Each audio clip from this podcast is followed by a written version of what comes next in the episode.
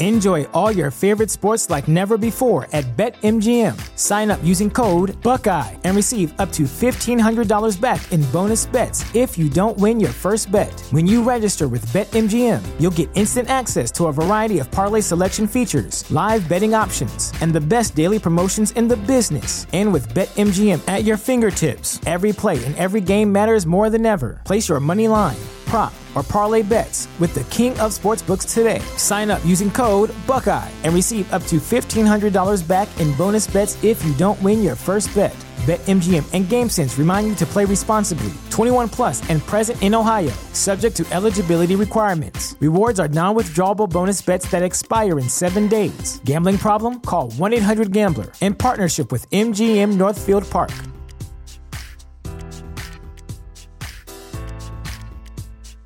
This is the place where Black is the main character, where we dive into something new like the latest season of Them, The Scare, and the award winning American fiction. Or add to the experience by buying or renting the biopic of a legend, Bob Marley, One Love. And add on channels like Paramount Plus and Stars to bask in nostalgia with Beverly Hills Cop and BMF. Explore Prime Video's culture rated collection and enjoy old school greats and new school hits. Restrictions apply. See Amazon.com slash Amazon Prime for details. Welcome back to another episode of Within the Lines, coming at you on Wednesday, September 29th, 2021. Happy birthday to Riley. I love you. Oh, happy birthday, Riley. I didn't I didn't know that. I'm gonna text her. Today we are reviewing the musical turned film, blockbuster film, Dear Evan Hansen. Bingo. I went, go ahead, sorry. Just star studded cast. Yeah, very star studded. I didn't know that going into it. Uh, we could touch on that after the break, but I will say I've seen this on Broadway, not to brag, um, not with the original cast, so I can't brag that much, but I've seen this on Broadway. I've now seen it in film rendition in Arizona um, at the mall that you have been to, the Arizona Mills Mall. We went Nice. to that movie theater. Um, and, you know, I got to, I got to, I don't want to say unique perspective. I'm not the only person in the world who's ever seen this, but I got a different perspective than you. Yeah, it'll be good to talk about it because I've never seen the play you have, and that two different views on what is not getting great reviews of a movie. And I'd like to point out that you went to the movie theaters by yourself to watch this. Yeah, I I just want to open. We'll talk about it after the break. We're, Let's get in the show. 50% of the time, it works every time. Don Stamos. What? Did we just become best friends? Yep.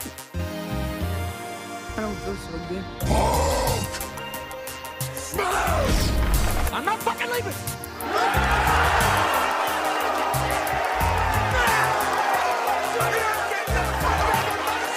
The show goes on. All right, Ty. So you went and saw this by yourself on a Tuesday night, wearing a jacket, looking Yeah. like you were going to do bad things to the movie theater. nope. Um, that's that's a big oof for you. Look, we started this pod, and I was like, yeah, let's start a pod. Let's talk about fun, cool bitch and Marvel shit. You know, we'll talk about sports before they are split up. Like, let's just let's just have fun and do you know talk about the cool shit and hang out with my bud. That that somehow has transitioned to me going to the movies alone to watch a musical, and I just don't know where we made that turn. and I'm just like tracing my steps to figure out what happened. Um, commitment to the pod though. Victoria couldn't go; it was going to be too late for her if we went. And I said, you know what? I got to watch it. I'm going again on Saturday so she can watch it. really? Yeah. You're going to watch this twice. I'm going to watch this twice. But you're also what about Venom? I want to watch that on Sunday. All right. um, It's commitment to the pod, Jay. if I wasn't out of town, you know, could have maybe third wheeled with me and Riley or something. Yeah. But it is what it is. I, you know, I, I did what I had to do. There was like seven of us in the theater. It was fine. I will say, so I was in Phoenix. Um, I have a little personal story to tell. It's not really movie related, but you know what? This is our main pod, so I'm gonna I'm gonna get personal. Fucking tell me, Jay. So we went to Phoenix for kind of just like a birthday trip for Riley and I. We've already been to Phoenix twice. It wasn't anything new. We only went because um, the Dodgers were in town, and I have been to Chase Field before when I was like seven years old. Riley has not. Riley is now. Riley is up to 13 stadiums. I'm at 14. Can you guess the only stadium Riley hasn't been to that I've been to? Angels. Angel Stadium. It seems like a funny one. The closest one to her is the only one she hasn't been to. And I told her I'm never taking her there until it's her number 30 because I don't want to be tied with her. I always want to have that one little extra. Nah, fuck that. Well, she said she's like, I'll just go to a game with Tom and Victoria then.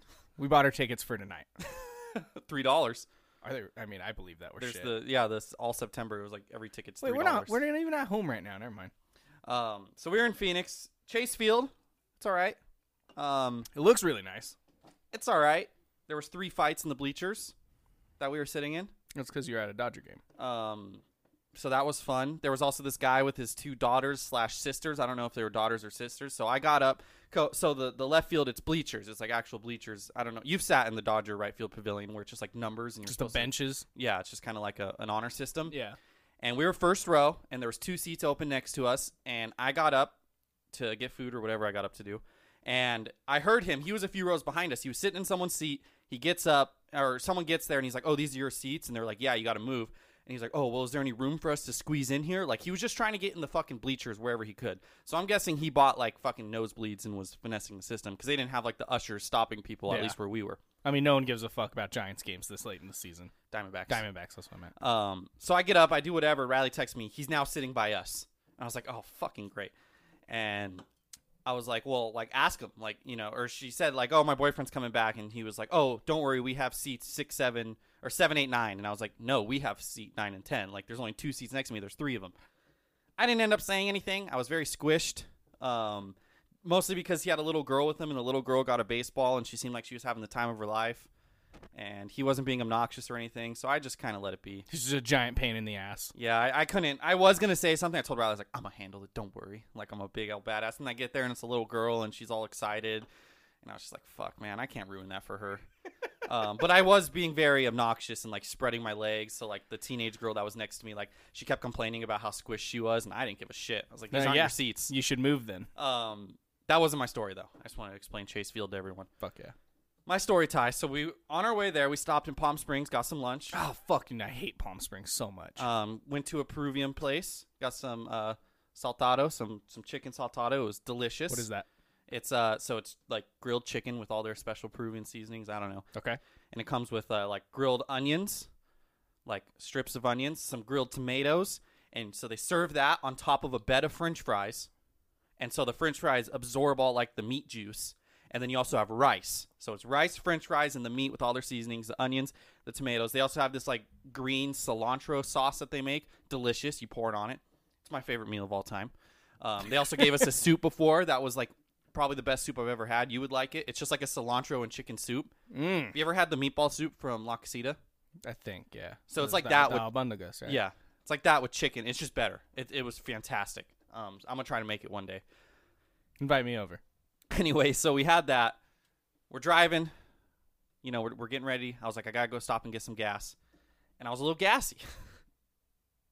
and you know, I I I tried letting out a silent but deadly tie, Did you I- shit yourself on the way to Arizona? and I sharded. I sharded, and I was like, Riley, we have a code red. We have a code brown. I sharded. I only brought two pairs of underwear because we were only going for two days. I was like, we need to stop. Like this is bad. Like I, I think I was like, it could just be like a like a it didn't actually come all the way out and it's just sitting there, or it could be a real shark. Sorry to the listeners, it's kind of graphic. Um and she's like, okay, she's laughing at me. She's fucking talking shit. So we pull up to a home goods and I stand up to get out of the car and I have a shit stain on my shorts from the Your shorts? it went through the underwear, hit the shorts, and Riley just started busting up laughing, dude. And I had to pull out. I pulled out my basketball shorts from the freaking suitcase. I had to pull out an extra pair of underwear, um, and then she had your actual uh, the wedding jacket on her sweater. It was like the little thin jacket Victoria gave her for the wedding. And I had to tie that around my waist and walk into Home Goods. And I had Riley's purse because that's where my clothes were in. So I'm all holding Riley's purse with the fucking sweater tied around my waist. She went in too to went, go shopping and I had to go into the men's bathroom, time it up where I could change my shorts when no one was in there in the stall. Um, did that. Had to time it when no one was in there, you know, to hurry out of the stall, and I just threw away all the, the shorts. And the Yo, you- underwear. yeah, you burned I just, those. I, I, I ejected. Um, so I'm now down one pair of gray shorts. I'm down a pair of underwear. Um, it was a great start to the I've weekend. never shit myself. I hear stories and I, it's like, how do you not know something's going to come out of your asshole? It was a shark, you don't have the reflexes to catch it? dude. I- I got some stomach issues. Okay, sometimes my poops aren't great. That's not that's not fun. Yeah, so That's unfortunate. You lost those shorts. And Riley was busting up laughing. It was a great start to the weekend for her. I'm sure. She just kept making fun of me. And you were just down and underwear and I had pants. to go to a fucking Home Goods and change. That's awesome. Yeah, as soon as that happened, that's when I texted you. I was like, Tyler, I need to tell you a story. It was really embarrassing. Thank you for that. I needed that. I went to a Kiss concert. It How's that? was fun. It was, a that lot of at- fun. Where was that? Uh, Chula Vista. Oh, that looked like um Glenn Helen. I thought it was Glenn it was Helen. real similar setup. I was like, dang, I didn't know Kiss like I didn't know Glenn Helen like got that kind of people. Nah, they didn't. There was a big festival in Glen Helen though, so that's why I also thought like there was a shit ton of cars the other weekend. Like I don't know if it was a rock concert festival or whatever, but No, yeah, we went to Chula Vista. It was fucking Kiss. They're ancient. Couldn't how tell. did they sound? They Oh. sounded fucking great. Played great. I was blown away. It was a very fun show. any lip syncing you think or no? No, they were they were singing. The one main guy, um, obviously Kiss wears like the face paint and shit. Like that's their thing. Gene Simmons? No, Gene Simmons is the bass player. Um, it's Paul Stanley. Gene Simmons is just the bass player? Well, he sings some of the songs, but yeah, he's the bass. How player. is he's he not like the, lead most singer. famous one? Um, he does the tongue thing, where he's got the really long tongue. Okay. Ah, that Chicks makes sense. dig that. That makes sense. Okay. Uh, no, the main guy, Paul Stanley, he's like the singer. I, apparently, he was born without a right ear. Wow, he's like Beethoven. It was like a birth defect. Didn't Mm-hmm. know that. Whenever he talked, he sounded like the fucking Joker, not singing. And the fact that he was in full face paint did not did not match up well with how he talked. It was it was hard for me to get over because he would talk in between songs, like talk to the crowd, and I just was getting full fucking Joker. Which vibes. Joker are we talking? Are we talking Heath Ledger Joker? I don't or- even. It, I don't even His know. own Joker? Yes. it was incredible. no, Um, the show was a lot of fun Who though. ended up going with you guys? Because I know your dad had two extra tickets. No one. uh, No, everyone was fucking busy. It was last minute. So I saw that because your dad posted on Facebook like two extra tickets, and I thought you guys flaked. I was like, motherfuckers! Like we said, if you weren't going to the concert, we were gonna hang out. But no, I was going to that shit. That Yeah. was uh Daniel who had COVID. Oh, Yeah. is he vaccinated? Uh, yeah. No, yeah, I think he is. How's he feeling? No, he's actually very has very strong feelings about non-vaccinated people. Surprisingly, Why? Why surprisingly, he doesn't strike me as like an anti-vaxer. no, but he's, he's very, very like fuck. Doesn't he have? Isn't his ki- si- kid? Am I just making this up? What? Doesn't he have someone immun- immunocompromised in his family, or am I just making this up? I, he's got old parents. I don't know. I, I could just making this up then. Okay. How's he And feeling? then what? how's he feeling? Don't know. Okay. I'm assuming fine. okay. And then Destiny decided to not take the day off of work like an idiot. Nice. Yeah, she's just stupid. Where'd she work? The grind, coffee place. She could fucking get a day off at a coffee Yeah, shop. she could have. She just didn't ask for the day off and was like, "Oh, they scheduled me." Wow. I had a great time. My Though. Uncle Tim didn't want to go? He was doing something. Said they're going somewhere. I don't fucking know. All right. It was fun though. Did they play uh, Rock and Roll All Night and Party Every Day? They ended with it. That's the only Kiss song I know, so I'm glad they ended with that. Was Was the, confetti and lights, and it was pretty sick. was the music by Kiss better than the music in Dear Evan Hansen, though? Let's talk about it. Do you have a synopsis for us? I sure did. I don't know where I fucking went. Evan Hansen is ugh. Evan Hansen is an anxious, isolated high school student who's aching for understanding and belonging amid the chaos and cruelty of social media age. He soon embarks on a journey of self-discovery when a letter he wrote for a writing exercise falls into the hands of a grieving couple whose son took his own life. Yes. Dear Evan Hansen. Yes, so this is based Uh, off the Broadway Just play. cruelty of the social media age. Was he ever like social medially bullied? I'm sure that's kind of implied, yeah. It's not ever on screen though. Yeah, I think that's kind of like the idea, though. He's like this self isolated kind of. I mean, I guess they don't specifically say cyberbullied. He's just this is the social media age, and he is struggling through it. So that's fair. Yeah, and um, yeah, and they they utilize like the whole social media age and the actual uh, set play with like they have different screens that are supposed to represent like phones and all this other stuff. Now, I didn't do any research. When was this play originally made? Like, is this like a Oh. like a like a 08? Is this like no, a no, no, no, it's not 12? that old. I think it's probably around fourteen, fifteen. Okay, Um, right around the same time. we were still in as- high school. Right around the same time as um, Hamilton, if I'm not mistaken. Um, because when I saw it, we when we saw it on Broadway, that was 2019, and it wasn't the Broadway cast anymore, but it was still relatively new. It opened um, December 2016, so actually after we graduated. Shit. Um, after the show's world premiere at the Arena Stage in Washington D.C. in July 2015, and an off-Broadway production at Second Stage Theater from March to May of 2016. So originally then debuted on Broadway December 2016. Um, it was nominated for nine awards at the 71st Tonys, winning six, including Best Actor in a Leading Role, Ben Platt, Best Featured Actress in a Musical for Rachel Bay Jones, Best Musical, and Best Score. Um, oh, wow. The film ad- adaptation was co produced by uh, Mark Platt, the father of Ben Platt. Oh, his dad produced it. Yeah. That's pretty cool. Um, so yeah, and like when we went, like I said, it wasn't the original cast. There was one original person, the dad that was in the original, who is not a stepdad, by the way. If you see this film, um, it was the same guy. Oh, he was the dad in the play. At least that's what Riley told me. Okay. Ben, well, Ben Ben Platt as well is Evan Hansen.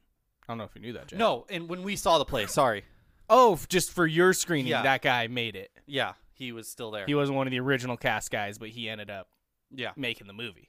yeah, according to Riley. Okay. Um, there was only, best of my knowledge, there was only one person, and that was Ben Platt. But I asked Riley, I was like, was there any like, because there were some smaller roles, like when they s- sang the "You Will Be Found." There was like that blonde girl who had like one like line where she pretty much just sang the chorus, but it was by herself. And I was like, oh, was that maybe the original? Like a little nod to the original cast Yeah. like come in, help us sing a song. Was that the original like Zoe or something? Or I don't know. um, fun fact, Jay, did you know Ben Platt uh, could have won an E well, could win an E EGOT just for the role of Dear Evan Hansen if he gets an Oscar for this? Really? Yeah. You won a Tony for this? Oh yeah. Or not a Tony? Uh, uh, I, Emmy? I've been doing the research. I don't know how, but yes, I've got to imagine it was some TV, TV production of it, or wow.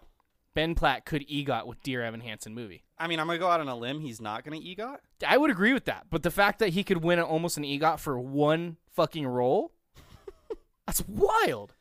Already won an Emmy, Grammy, and Tony for his role as Dear Evan Hansen in the Dear Evan Hansen musical. I don't understand how he won an Emmy. So Grammy, he won a Grammy For the music. best musical theater album. Tony is Daytime Emmy Awards Outstanding Musical Performance in a Daytime Program so he performed a Dear Evan Hansen song on, on, the like, a Today Show. I mean, it counts. That's a hustle, bro. it counts. That's a fucking hustle. he said, "I won an Emmy without ever actually being in a s- scripted TV series." I'm just he was That's also in fucking Pitch wild. Perfect. Did you know that? this act. That's actually what I knew him from. Oh, I see. He was it. like the he was like the outcast weirdo mas- magician kid in that okay, similar role to the Evan Hansen outcast kind of vibe. okay. Everyone's out partying, he's inside doing magic. Um, yeah, I'm, I'm gonna go on a limb and say he's not gonna win an Oscar. I agree. Um, but I don't know. I mean, music though, like, isn't there an Oscar for like best original, best adapted song? I don't know. I don't think there's adapt. I think there's best original screen or best original score or whatever, best original song. I don't know if any of these were original. Any of the good ones were original. I'm trying to look at a list of all the awards. Okay, so there's best. Is this really it? Best picture, best director, best actor, best actress, supporting. We all know this: animated feature, animated short, best cinematography, costume design, documentary feature, short documentary short subject, best film editing, international feature film, live action short film, makeup and hairstyling, best original score, best original song, best sound best production design, best visual effects, best adapted screenplay. I don't think it's gonna win that. I don't think it will. Uh, either. best That's getting original shit on by screenplay. critics. Um, can it win best original song? Because it is an original song. What song? Like the, the Dear Evan Hansen songs. Does this count as original? No, it's got to be made for the movie. Mm. It can't be, you know, the first time. uh, Like it's got to be from Gotcha. this production. First time it's ever released is for this movie. To my understanding, Now this isn't gonna happen. Um, obviously, if Dear Evan Hansen wins Best Picture, does that count for Ben Platt, or does it have to be a solo award? I don't know. I don't know either. I feel like it would count. yeah, I I have no He's idea. the star of a Best Picture. yeah. Good question. So he is not going to win an, uh, an Oscar because the only Yeah, I thing don't he think so. possibly could he doesn't um, qualify for. There are special categories. He can win the Irving G. Thalberg Memorial Award. Ooh. Who the? F- I don't even know who that is. um, it's to Sarah. It's cre- for creative producers whose bodies of work reflect a consistently high quality of motion picture production. Dear Evan Hansen, though, it was an adapt adapted musical. You're a musical guy, Ty. You've seen uh, Hamilton. Yeah. the the recorded and uh, the play at the Pantages. Fuck yeah. You've seen It's the only one I've seen in person. Hairspray, maybe the film. Yeah, no, I, s- I think I saw that. Grease. I don't know if you've seen Grease. Nope. Um, yeah. I've seen Cats. Nope. What's that one shitty one that we reviewed? The, pro- Oh, the prom. The prom. I've seen the prom. Hated it. Seen it. yeah, I gave that a seventy originally. Jingle Jangle Christmas musical. We reviewed that. Looking back on that, I don't know how that got as high of a score as it did because I did not really enjoy that movie. I mean, you gave it five points lower than me. Plot slash story tie. What did you give this? Okay, so here's my. I it hurts my brain to think about this because there's a lot of this story that I really like, and there's a lot to this story that I really do not like, Okay. and I'm just so Well- divided. Well, uh, before you give a score, why don't you elaborate on that? So the story follows Evan Hansen. He has you know this this project of writing to himself to to you know like start his day and help build his confidence and set goals. And so he writes this thing. He prints it out, and this other kid who's obviously struggling, kind of going through shit. You see scenes of it. Sees it, and part of the thing with Evan Hansen, it's like his thing was to be optimistic, and he kind of had a shit day, so it's super negative. Um, and then he mentioned the guy's sister in it Yep. and he's like, "Oh, you did this to fuck with me." Takes his letter and goes and kills himself Yeah. with the letter in his pocket, Yeah. addressed "Dear Evan Hansen." So when his parents, I, I want to like I, he didn't. I don't think he killed himself particular because of the letter. It was a lot of things built. it was up, a and lot of that was- things, but it was also like you're gonna try and make me look crazy, yeah. and it was like kind of like the last straw. It seemed Yeah, like to yeah, where yeah. it was like everyone fucking hates me, even this kid, who's you know, Weird. yeah, is trying to make me snap and I look don't like want a to say shit. weird. That's mean. But yeah. Um, and so he goes, kills himself. Parents find the letter in his pocket addressed Dear Evan Hansen. And so he goes over to their house for dinner because they assume he's a friend. Yeah.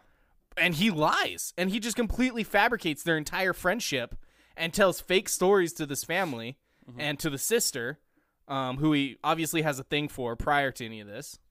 Yeah. Bless you, Jay. Thank you.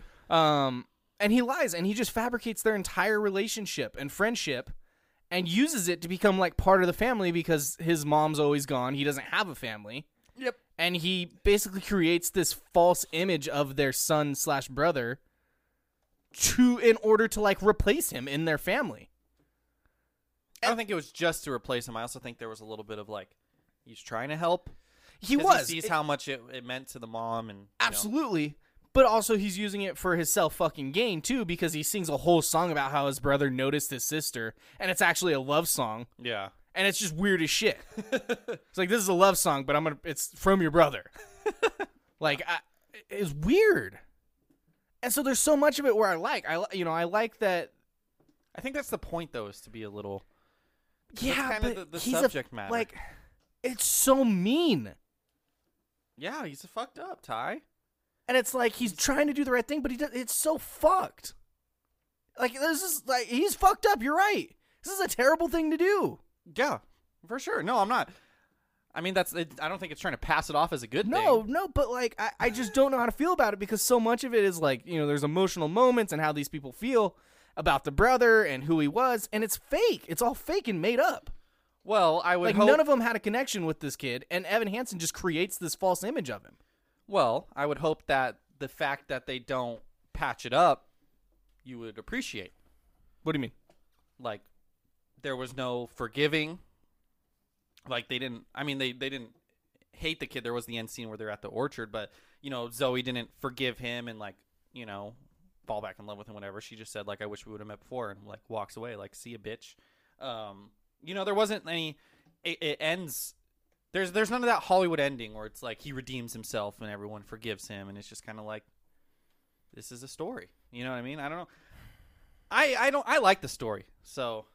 I think yes, it's obviously fucked up what he did. I'm like, and it's a very weird story to tell, but like, I don't know. You look at a big picture, like you're telling the story of this character who's fucking, you know, deals with a bunch of anxieties and like you know doctor prescribed issues that he's taking medication for, and he's never been accepted in his life. He doesn't have a dad, which I don't. He didn't have a dad in the play, but I don't know if they addressed it as much as they did here.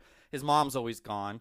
You know, he fucking hates himself. He tried killing himself too off the tree Yeah. um, you know, and he kind of stumbles into this thing. He tries getting out of it at first, but the mom, you know, it's the the different ways of grieving, the mom's just like, no, no, no, like you know, kind of won't, you know, won't accept that, and then he just kind of keeps going along with it, going along with it, and he's stuck in a situation where he's in way deeper than he thought, and then his ass gets a little comfortable, and he starts dating the sister, and he, fr- you know, and that's when it all unravels. But I don't know. I mean, it's, I don't know. Y- And my other thing is like they portray him early in the film as like physically not able to talk to Zoe, Yeah. like incapable of it. And then just very shortly after has an entire elaborate scheme of lies that he's communicating to people and holding on to like What do you mean? so like he can't even fucking talk to people to start. Yeah. And then as the movie progresses and he meets the family, not only does he have no issue talking to Zoe and the family, he can make up these entire fucking lies that someone who has anxiety and shit would be able to hold on to and keep going. Like, Well, he was. It's he hard Was to- anxious to talk to them, but if you like the song, all the lies he made up was just kind of piggybacking off of what they told him. yeah, I know, 100%. Yeah. And like the false story of him breaking his arm and shit, Yeah. like adding him to that. But like the way it goes about it to where, because I don't know how in the musical it happens, just in the movie, he is like unable to communicate whatsoever and has fucking crippling anxiety. Yeah. and then just goes on this string of incredibly thought out elaborate lies and a full fucking project that he's the s- you know sponsor of and everything and very much in the spotlight and lying about it and it just seems like they either over portrayed his anxiety or it makes it seem like he's just like eh, i don't have that anymore it's not useful to the plot I don't know. I mean, think about his the speech he gave and how anxious he was for that, and how he didn't want to do it originally and everything, and then he does it, and he's all panicking, and he falls on the floor, and he fucking. no yeah 100% And I think part of it is he gained confidence from this because he finally actually did have somewhat of a support system and everything. Um, yeah maybe it's just the jump to it was very quick to me to where he cannot talk and now he's in fucking neck deep in these lies and yeah i was best friends with your dead son I gave it a fourteen. I liked it. i also gave it a 14 because overall I, d- I did like it like I, and the issues i have with it the good outweighs the bad it, it's just it hurts this movie hurts my brain to fucking think about because there's so much i really like and so much i really don't like and it's finding where it fucking lies in between as the overall collective all I gotta say is when I saw this on Broadway, not to brag, and when I saw this in the theater, both times I just like it's very emotional. Um, and not even so much like you admitted to me before we recorded that you cried. oh yeah Um, I started tearing up a little bit. I didn't. Riley bawled her eyes out when they did the "You Will Be Found," just like she did in the theater. Um, worse in the theater, um, the the the musical theater. I just have to clarify there the stage um no and it's just like it's a very it's almost like peanut butter falcony a little bit where peanut butter falcon's more feel good and everything but it's like one of those emotional things that just like touches you you know what i mean like i was just thinking about it and like i was thinking about all the ways i could have been maybe a better person like in high school and shit and i think overall i was mostly kind to everyone and like because we had people we grew up very similar to this and shit you and i did things with people similar to this in baseball you know that made people's years hopefully you know i don't know if you remember the story i don't want to get into detail um, but i still feel like i could have done more and like it just makes me think of like when i raise kids how i want to raise them and so if i found out my kid was like a bully dude i'd bully the fuck out of him oh no yeah that, my son would be getting swirled every day when he and i'm sure that would just make the problem worse because then he's expressing his anger at school not at home but i just keep doing it until he stopped um, I don't know. It just, it just makes you like think and reflect and feel, and because it's a it's a really real thing. I mean, there's a lot of mental. I don't want to say a lot of mental issues, but there's a lot of stuff you know in the population. A lot of people, and there's just this stigma around it, you know, and getting rid of that stigma is important. so I, I gen I agree with what like you're saying. I don't love how they handled it in this movie in a way. It felt again, I said when we started, I don't know if that we were recording or not. I asked if this came out in like 08 or 12. Yeah, we're recording. I, it's- whatever. Um, it feels like it's slightly outdated on how they approach it. Now, I told you I, in a moment of vulnerability before the pod, I told you I cried three times this week at three different uh, pieces of media. Yeah, All of them having to do with suicide. Mm-hmm. Um, which real bummer. I'm gonna be honest. I was down real bad after this movie. I was like, I can't wait for Venom to where I'm just happy and just something exciting and not emotional. yeah. Um, this handled it the worst out of all three of those, in my opinion. and the conversation about mental health and how it addresses it, like it feels outdated and like the thing with Evan and all the like the videos, it almost felt like the what the fucking thing with all the the famous people singing. yeah. You, you know what I'm talking about, Uh, Yeah, right? The Believe or whatever by yeah, John Lennon. it almost felt like that, where it was like, uh, okay, like, a- and and there's ways to go about it. And the scene with um the the president girl who did all the clubs and stuff, where she's like, oh, well, let me start. What medication are you on? Like that. No one talks like that, Yeah. especially not if you have anxiety and shit. And like, I, the way they handled it, I, I like their overall message, and I like what they are trying to achieve by it. But I think the way they they talked about it and addressed the mental health aspect of it wasn't the best. And I like what they were trying to achieve, and I like their overall goal, and I like explaining, you know, how everything worked out and this and that. But it, I don't know. You know, Yeah, I, I think so. Like some of the the critiques on this film are similar to what you're saying, but I, I think I mean this was also based off a book, I believe. Okay. Um, now that I'm researching it more, and I, I knew that. Um, I think it was a book and then a play and then a movie. yes, I believe so. I don't know. This is terrible radio. Um, I'm trying to find it right now. Critical response. Musical has received acclaim. Blah blah blah. Um, so I think there's there's a way to do that. Not a way to do this, but I, I think the the point is because some of the critics, like I'm reading here on the Wikipedia. Um, let's see. Some critics argue that it romanticizes or sanitizes mental illness by not naming Evan's diagnosis um, social anxiety or Asperger's is speculated. It also suggests that the show glorifies suicide with questions about Connor's death and whether or not Evan's suicide attempt was intentional. Um, they did make it very more obvious in the p- movie that it was intentional than the play, I believe. Um, Yeah, I mean, yeah.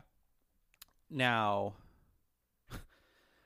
I, I think there's almost like a way to do this where, like, yeah, there's like the the heartwarming, like, you know, it's okay to be socially, you know, have this anxiety and you know all- these other disorders, whatever.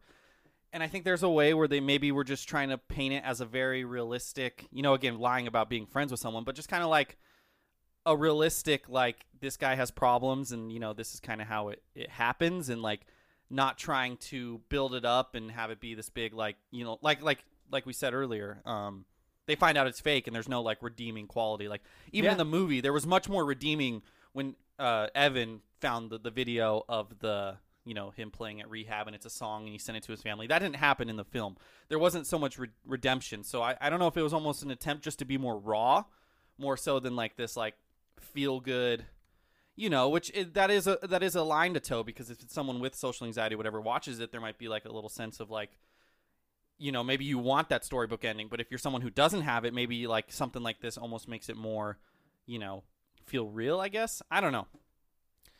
Yeah, I, I I think it wasn't even like the way they portrayed it. It is what it is. They they really just didn't address um Connor Mhm. and like him. Like he isn't a part of the the movie at all, despite being the main center revolving part of it. Mhm. Um, Zero, yeah, and I I'm assuming that's how it is in the play. Like it just happens, and it's basically how Evan, you know, reacts to this event. Yeah. but they don't really go into the event at all. Um, but it was more the conversation surrounding it that just felt outdated.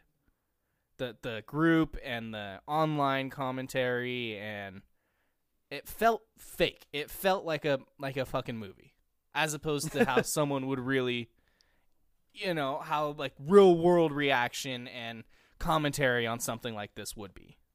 Yeah, I mean, maybe that's a product of it turning into a movie because there is there is a it is a bit more raw when you and when it's a play and there's not so much, you know, it's a very.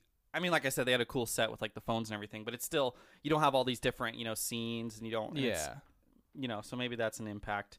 Um, that's possible. yeah, I don't know. It's it's an interesting conversation to have. Um, it definitely brings awareness one one way or the other. Yeah, hundred percent. Yeah, Um, the musical was adapted into a young adult novel, so after the fact. so it was not originally a book. Yeah. He's probably started writing it in like 2012 though. um, cinematography though. Let's keep moving here, Jay. What'd you give it? I gotta go back to my scale. Hold on. I gave it a ten. okay, I give it a, a twelve. So I thought everything was it was fine, um, in terms of just like the sets and everything. Yeah. I thought they could have maybe got a little bit more creative with like the phones and everything. Like they had this really cool adaptive um, set in the theater, and then on this they kind of just like were phone screens on a black screen. They all came together. It looked kind of cheap. Looked like something we could have done. Hundred percent. Um, which maybe that was the intent. I don't know. It looked like Um, one of the high schoolers made it. um, but mostly, I think what I kind of had a problem with, and this is very goes in with the key elements, is this just doesn't play well as a movie. And I talked about this before that we recorded with you. And you look at the the musicals that are successful, or at least the musical films that are successful. You have things like Footloose, you have things like Grease, you have things like uh, Hairspray, La La Land.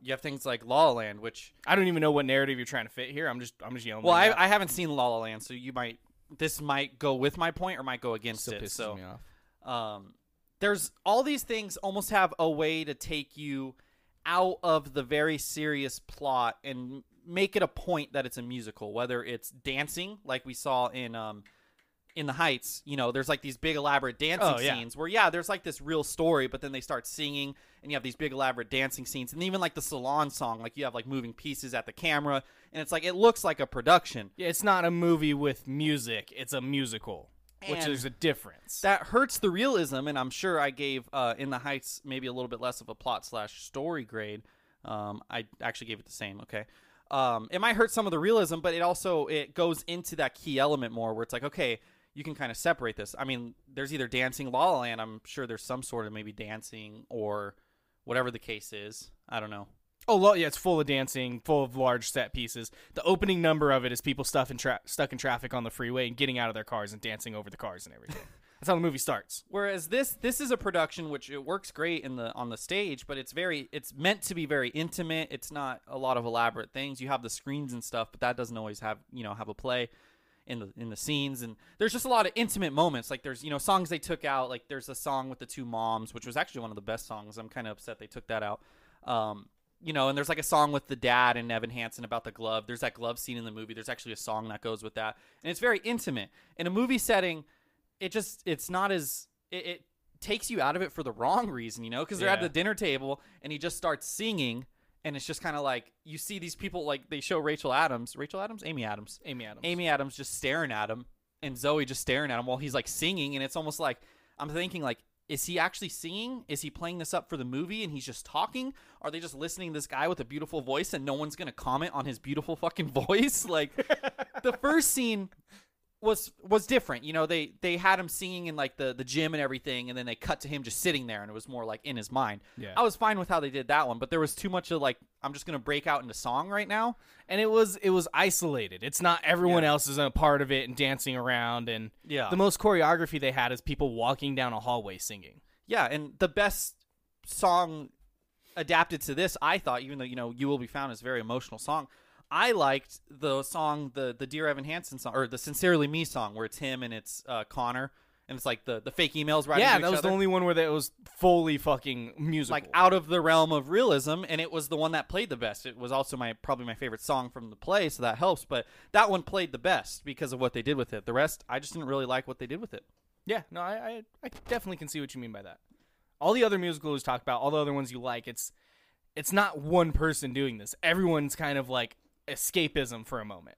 yeah Whereas this, it's not. yeah And I think that is you're right to try and keep that intimate setting. Whereas a musical, you're there, you're with the people, you can physically see them, and you know kind of feel that energy. And so it plays different. You don't need all that yeah as opposed to a movie where you're just it's people on a screen and you have to find a way to create that energy through the screen which they didn't and it's why i think a film like hamilton a musical like hamilton i don't know how that would translate to a an actual movie and they didn't go that direction they went the direction of let's just film the fucking play Yeah. and put it on disney plus maybe dear evan hansen would have played better if they did that now you know it is what it is. You know, they didn't do that, and Mm-hmm. it's kind of too late to do that. You know, Lynn was kind of ahead of his time for that. Um, but you know, I think that would have played better like that. And I think the same thing. As great as Hamilton is, and as awesome as it is, you know, it's a lot about the rap and the music, and there's like no dialogue in Hamilton at all. It's just song after Yeah. song after song, and that I would just- that would be a hard one to adapt to a movie Uh, yeah, I just don't think it could be done. Yeah. Which is why the way they did it was probably the best way. And I'm sure they had those conversations. And I'm sure it's really hard to go from Broadway. I mean, look at Cats. Cats is a fucking bomb. Yeah. And that's, you know, a very well received play that when you put it on the big screen, it's shit. Mm. And I, I haven't watched it. You watch it? No. That's good. Riley wanted to see it in theaters when it was out. She's like, come on, it'll be great to go see how bad it is. And I was like, no. Um, I don't know if I ever gave my score. I gave it a 12. Yeah, you did. And Okay. In the Heights, I mean, it's a it's a perfect example. Just recently came out. You know, I wouldn't say the music is exponentially better in In the Heights. I would argue maybe Dear Evan Hansen has better music. We'll wait for the next category. Um, well, you'll be surprised by me then. Um, but that got a 94% on Rotten Tomatoes, where we look at Dear Evan Hansen with like a 33, I think it is. Yeah, 33. Granted, it has an 89 audience. So the audience it was playing to, which is the the musical. I mean, most people who reviewed this on Rotten Tomatoes probably liked the musical and went and saw it. Let's not kid ourselves. Yeah. Um, so of course that's going to be good, but like. In the Heights was more critically acclaimed, and it, it had that s- it had a story. I mean, so did Dear Evan Hansen, but it also implemented those musical you know elements in a in a better way i think and the the you know the score shows that within the lines would not be possible without anchor by spotify it is the easiest way to make a podcast and has been how we have made our podcast for over 2 years now anchor has everything we could need to make a podcast and if you were thinking about starting your own podcast you definitely should take advantage of their resources anchor has tools that allow you to record and edit your podcast right from your phone or computer we have fancy mics you don't need a fancy mic to use anchor when hosting on Anchor, you can even distribute your podcast to listening platforms such as Spotify, Apple Podcasts, Google Play, wherever you want to listen to your podcast. Anchor does that work for you. You think me and Tyler are smart enough to figure this stuff out by ourselves? Absolutely not. It's everything you need to make a podcast in one place.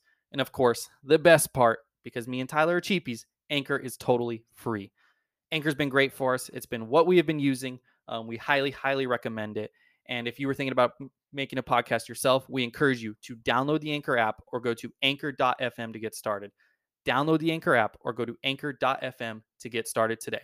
Let's get back to the pod. okay. What'd you give it for key elements? I gave it an eight. Really? And this is my perspective of seeing it on Broadway. Okay. um not to brag um just the the um, the comparison how they took it from from broadway to the film i thought they just they dampened it so much In terms of the music, the yes yes the key elements being being mostly the music um i still like the songs it got an eight um you know because they're the same songs but a they took out two of my favorite songs so that obviously is gonna hurt it b like i just like they have like i'm just saying a like a lot on broadway it's so emotional like i said it's so intimate and it's so raw and you have like this kind of raw moments whereas like i said with the the visuals and the cinematography, it just took me out of it on this. And it's like all that emotion, like I said, I still felt the emotion of the story, but all the emotion I did see on Broadway where I probably did cry and you know, just the whole thing just feels heavy and like it's supposed to and I just I, I don't think it translated very well. And again, that's coming from a perspective where I saw what it was supposed to look like versus what it turned into. So I, I think just looking at it objectively without any other com- comparing or anything, well, not even comparing, but expectations, yeah. the music's great. yeah, I like the, music's, music uh, itself. the music's emotional. The songs are great. They're, you know, unlike the prom where we can't remember a single fucking song now. Um, all of these songs are fantastic. Yeah. I don't think that was ever the issue with this. uh, Was the music, and you know, obviously it was an award-winning Broadway thing because of the music. Um, I, I gave it a sixteen. the, the music's fantastic, and I even told you there were some songs that like I heard and I knew before the play or before the movie where I didn't like them as much because I didn't know the context yeah. um, the song about him and Connor and um, two friends or Yeah. whatever. That song, like I was like, ah, this is a good song, eh, good vibes, and then you find out it's just a fucking lie. Good vibes. it's just a fucking lie because you just hear the song without context. You're like, okay, and then you watch and you're like, oh, this is all bullshit. Um, you know, I it makes me like it less, but the songs are still very, very good. Um, sixteen because I, the emotional stuff didn't land as hard as as maybe it could have, and pr- how it probably does in the musical or in the in the play as opposed to the Mm-hmm, movie. Um, the music was not the issue for me at all. Uh, I would have liked, like you said, like the dancing stuff, like they did with the one Connor song.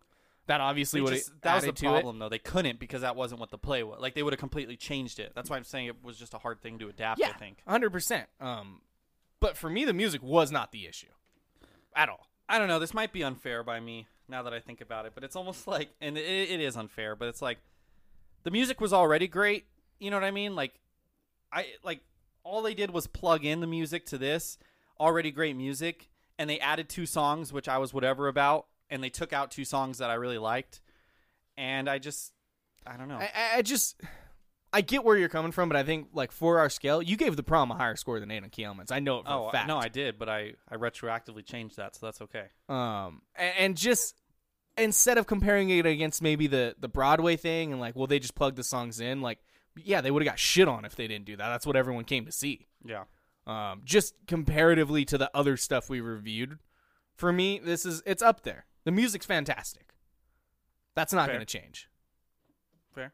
um, maybe the emotional, the the actual musical part of it didn't land as much as I would have liked, and like I said, some of the the stuff felt cheesy in the way they were trying to talk about mental health, Yeah. which obviously is a huge part of this. Like that is a key element in this. Yeah. Um. So you know, sixteen. I, I mean, I'll 16, 17. Music's fantastic. That's fair. Characters though, Jay, I gave it a thirteen. give it an eleven. Ben Platt was better than I thought. You know, I said he was too good looking to be this, and I was wrong. Um, he wasn't great, but he was better than I thought. I gave it an eleven. Um, I didn't like his portrayal. Of, Why so? Like the anxiety aspect of it, if, and like the when he couldn't talk to people, and it kind of felt fake. Okay. It didn't feel authentic. Um, Think and, he overdid it? yeah, Okay. and I think because obviously, like people with anxiety and stuff, like it's not always shown, and maybe it's like inner stuff where they feel like shit, but they're not like. It's very rare where someone's like nervously twitching and like, I, uh, I, I, Yeah. yeah. uh, that's not real. Yeah. And the whole point of this is trying to tell an authentic emotional story. That doesn't happen. They just won't talk. Um, there's you know inner things, and their heart starts racing, and you know shit like that happens, but it's not that. Um, I- Definitely was played up in the film for sure. yeah, a- and you know that's one thing where on stage maybe you have to do that to portray it. I don't even think it was that bad though on stage. That's what I'm saying. I think they did a lot of camera close ups and played it up. Okay, I mean that's fair. um, my other thing is Amy Adams and Julianne Moore are two of like the best actresses in Hollywood. Uh huh. Um, they're both fucking incredible, like a warm winning. I, I assume assume award winning actresses, and I- they just Amy Adams was very like I didn't even realize that was her. she just didn't Kind of put on some weight. It's all right. That's n- I shouldn't say that, but it's That's, true. that's real judgy, Jay. um, it just didn't feel like they gave her anything. She was a one-off kind of in denial mother. that's what the character was. That's fair, but you Yeah. have these actresses and stuff, and and you expect them to have these emotional, you know, authentic performances, and I feel like they were both kind of contained to what the characters were. yeah. Maybe just don't cast. you don't need these big names in those, Yeah. those things because you see Amy Adams and Julianne Moore, and these are two fantastic actresses who do great performance and can show emotion and and depth to characters. And Julianne Moore, I mean, she had the one scene, um, you know, when they offered the money, and that was very good. You know, what I mean, there was Mm-hmm. Yeah. emotion to that, and that was great. But that's all you get out of her, and you never even have that scene with Amy Adams. She's just in denial and upset the whole time. Yeah. And the, the most you get out of her is her telling Evan to leave Yeah. when he you know reveals everything and it's like don't don't cast these big names in these things if these characters are not But that's how they're trying to get the money. exactly but that's going to hurt their score for me Yeah. because you cast these big names expecting incredible performances from two of the best actresses in hollywood and y- there's nothing for them to do Yeah. um the the zoe girl was she was good i like her um the comedic relief dude uh, i think his name's jared His friend, he was worse in this than the actual play, but that's okay. really Yeah, he was just funnier in the play. yeah, i mean and you said that he's like there throughout the play more and has more He was in it more, yeah. At least I remember.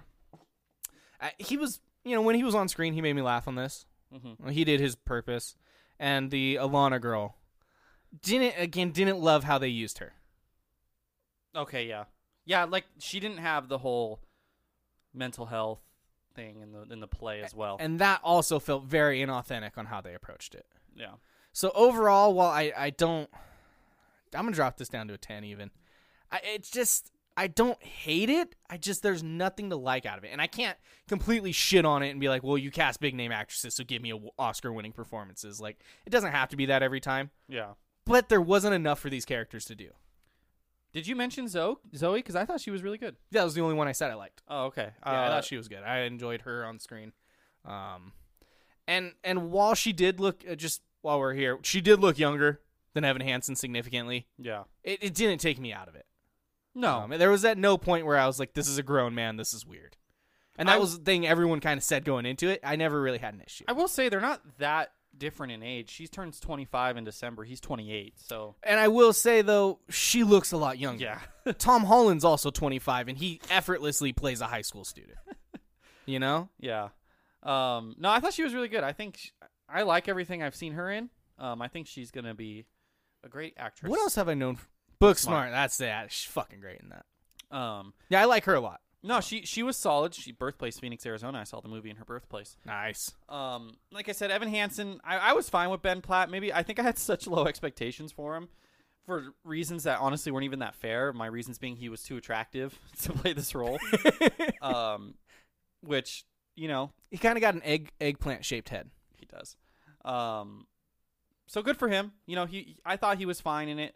I, I don't like how they changed the dad character to a stepdad, but I get why they did it because the whole kind of the deeper story, which I mean they do address it, but it's like the different ways of grieving. You have the sister who kind of hated her brother and is like mad about it. You have the mom who's just the the grieving mother who will believe anything, you know, wants to feel good, and then you have the dad who's just kind of like unattached.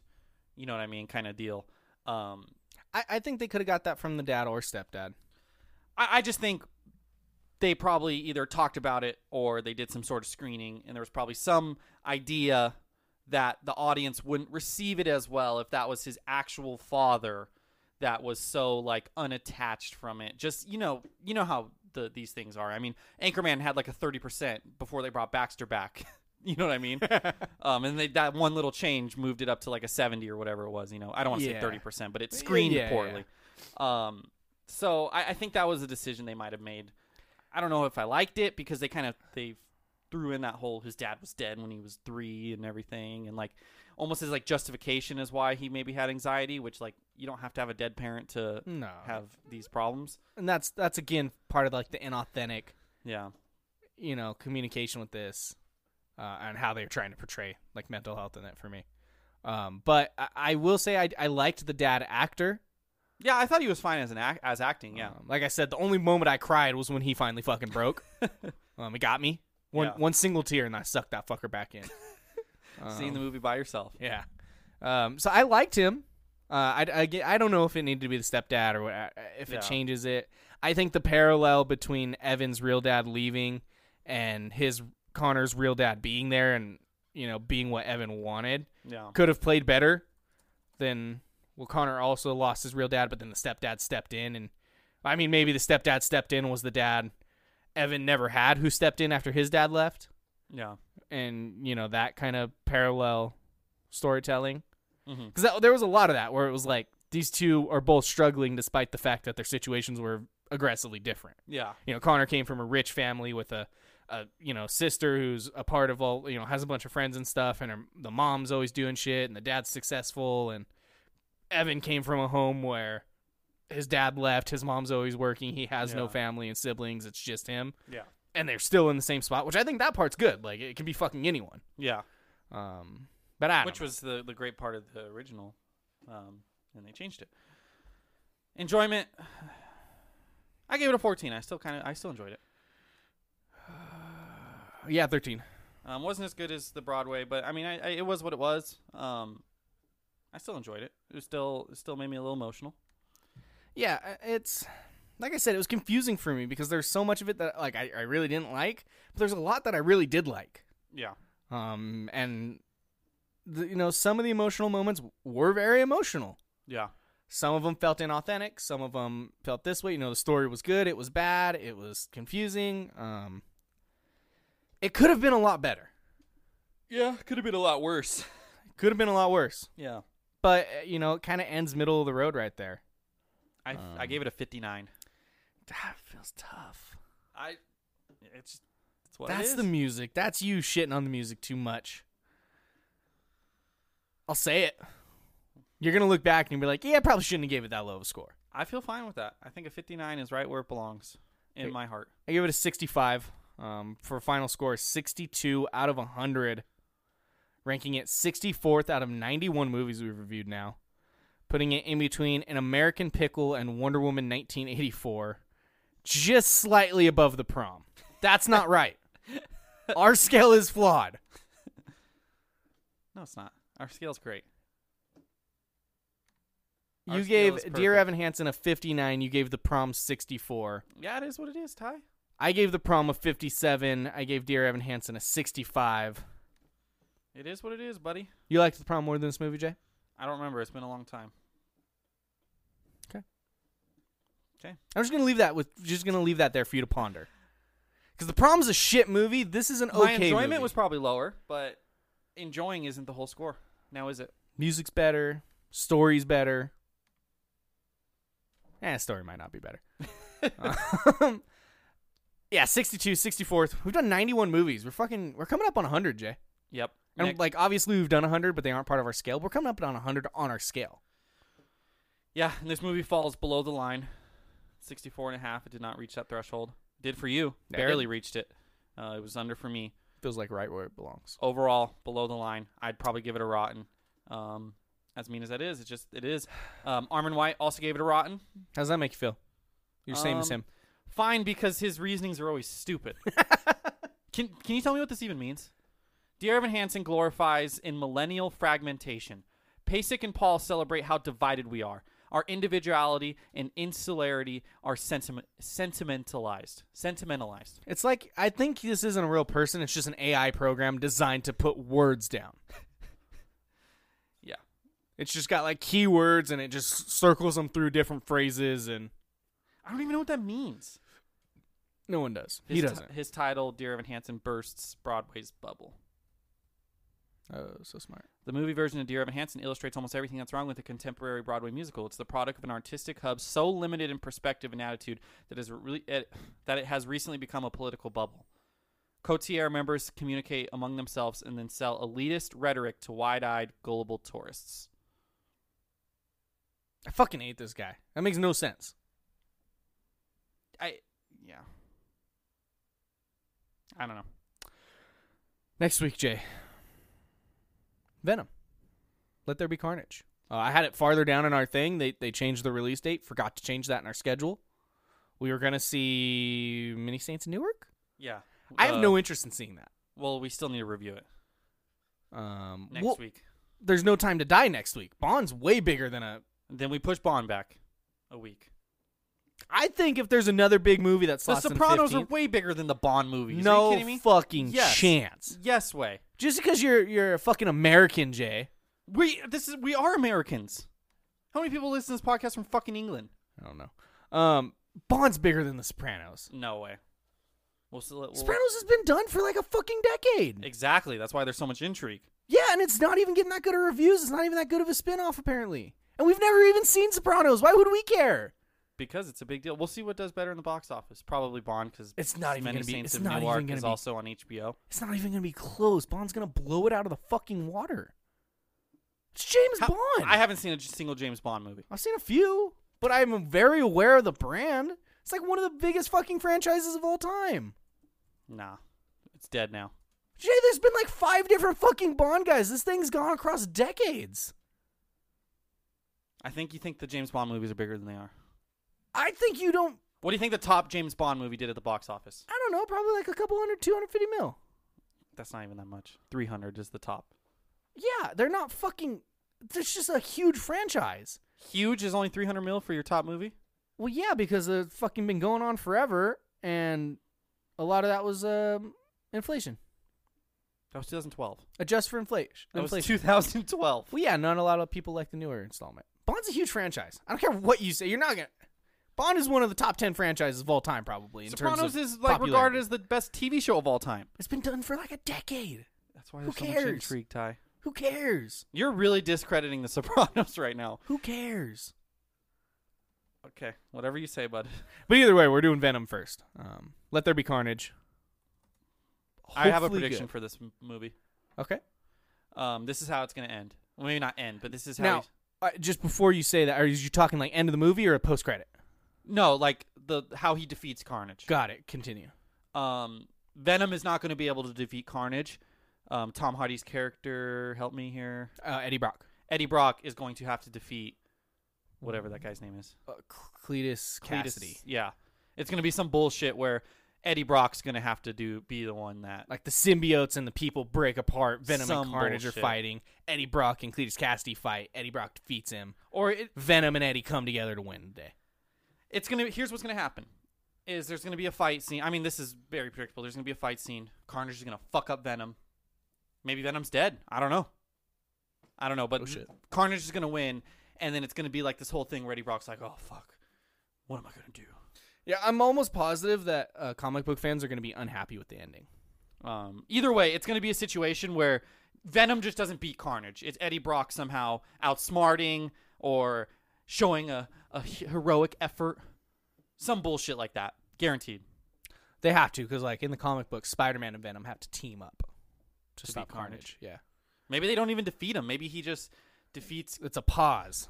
Cassidus Clay, Cassius Clay, whatever his name is, and the Carnage symbiote is just kind of like they tease it at the end credit scene where like the symbiote's still alive. Like you have Clay's dead body, but then you have the symbiote kind of like. What a disgusting noise you just made into the mic. um, I'm just saying there was like fan fan. I don't know. It was like early screenings. Lots of eye emojis for the post-credit scene. Well, yeah, it's gonna 100% set up the Multiverse, the whatever. Sony. Yeah, Whether that's Tom, whether that's Vulture. I don't think it's Tom Morbius. yet. I don't think it is either. yeah. But 100% could see Vulture. J. Jonah Jameson, maybe. He gets a job at the Daily Press or Daily Bugle. Yeah, I could see that because he's like a, a, a I mean, he that's yeah. In Spider-Man three, he worked there All with right, Peter end Parker. credit scene. End credit scene. Here's my prediction. Whatever happens, blah blah blah. They could they could let Carnage kind of just exist, and they could eventually come back to it if they even want to. End credit scene. Some with Tom Hardy. I don't I don't care what happens. He goes in for a job interview. Like you said, it's the Daily Bugle. It's J. Jonah Jameson, and he was and he's like says something like, "I have this kid I need you to follow around, or I need you know this person I need more information on." Blah blah blah and he slides him a picture of, like Tom Holland or something. You know what I mean? I'm gonna need Like, put something someone- to explain why he's in that universe. Puts him on that that uh on that story. He gets assigned to Tom Holland as Spider-Man or Peter Parker Yeah. as Spider-Man. Yeah. Okay. Well, they're not going to explain in the end credit scene why he's in that universe. That's what all the fu- that's what the next Spider-Man movie's for. Ty. It's true. Why the fuck is Vulture in the Morbius trailer? I, I haven't seen Morbius yet, Jay. I Or wouldn't know. Mobius. No, it is Morbius. Yeah. Yeah, Mobius is uh, Loki. yeah. So. I don't know. Hopefully, it's good. I have low expectations for this movie. Yeah, me too. The post. Have you seen the posters? Um, I'm sure I have. They're the worst looking fucking photoshops I've ever seen. Look up Venom. There will be Carnage posters. The one with his teeth, like it's his mouth. Well, no, it's like there's like the there's the one where it's like half Eddie Brock, half Venom, or half Woody Harrelson, half Carnage. It looks I see the half Carnage, So half Venom. bad. Oh yeah, here's the half Venom. it looks so shitty and photoshopped, and like the face Woody Harrelson's making in the half and half for the Carnage is so cringe. He's just, he's fucking sideshow Bob, bro. It looks. I want this to be good, and I'm hoping that I'm wrong. Bold prediction: It's not a very good movie.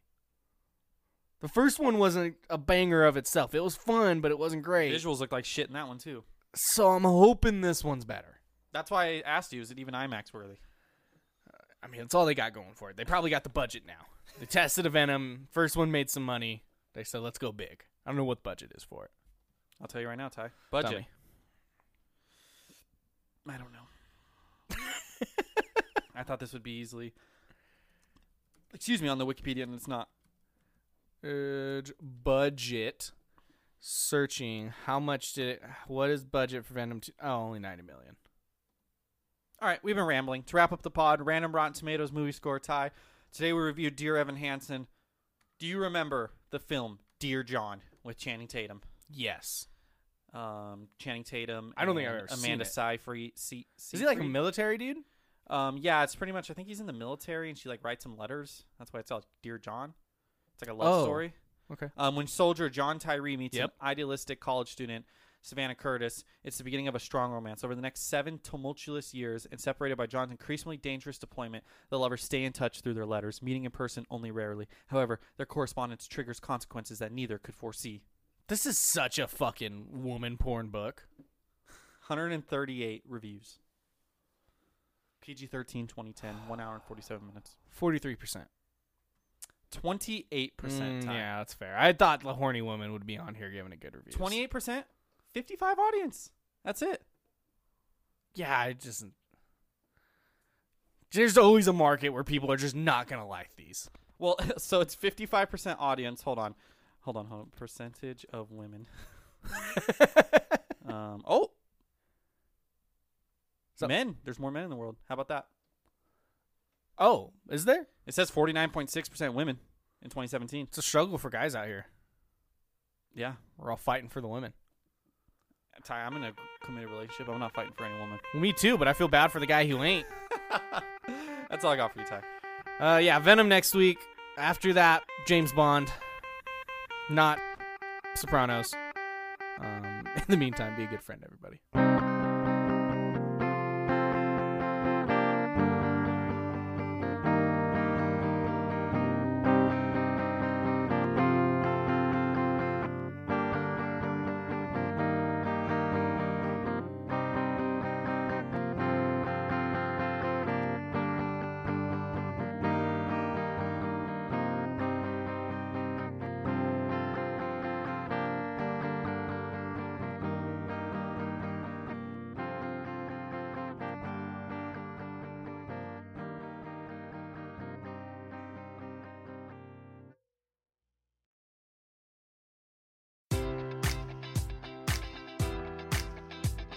Enjoy all your favorite sports like never before at BetMGM. Sign up using code Buckeye and receive up to $1,500 back in bonus bets if you don't win your first bet. When you register with BetMGM, you'll get instant access to a variety of parlay selection features, live betting options, and the best daily promotions in the business. And with BetMGM at your fingertips, every play and every game matters more than ever. Place your money line prop, or parlay bets with the king of sportsbooks today. Sign up using code Buckeye and receive up to $1,500 back in bonus bets if you don't win your first bet.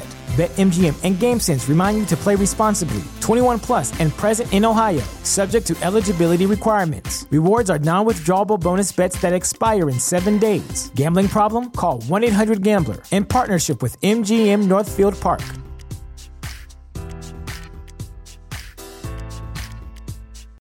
This is the place where Black is the main character, where we dive into something new like the latest season of Them, The Scare, and the award winning American fiction. Or add to the experience by buying or renting the biopic of a legend, Bob Marley, One Love. And add on channels like Paramount Plus and Stars to bask in nostalgia with Beverly Hills Cop and BMF. Explore Prime Video's culture rated collection and enjoy old school greats and new school hits. Restrictions apply. See Amazon.com slash Amazon Prime for details.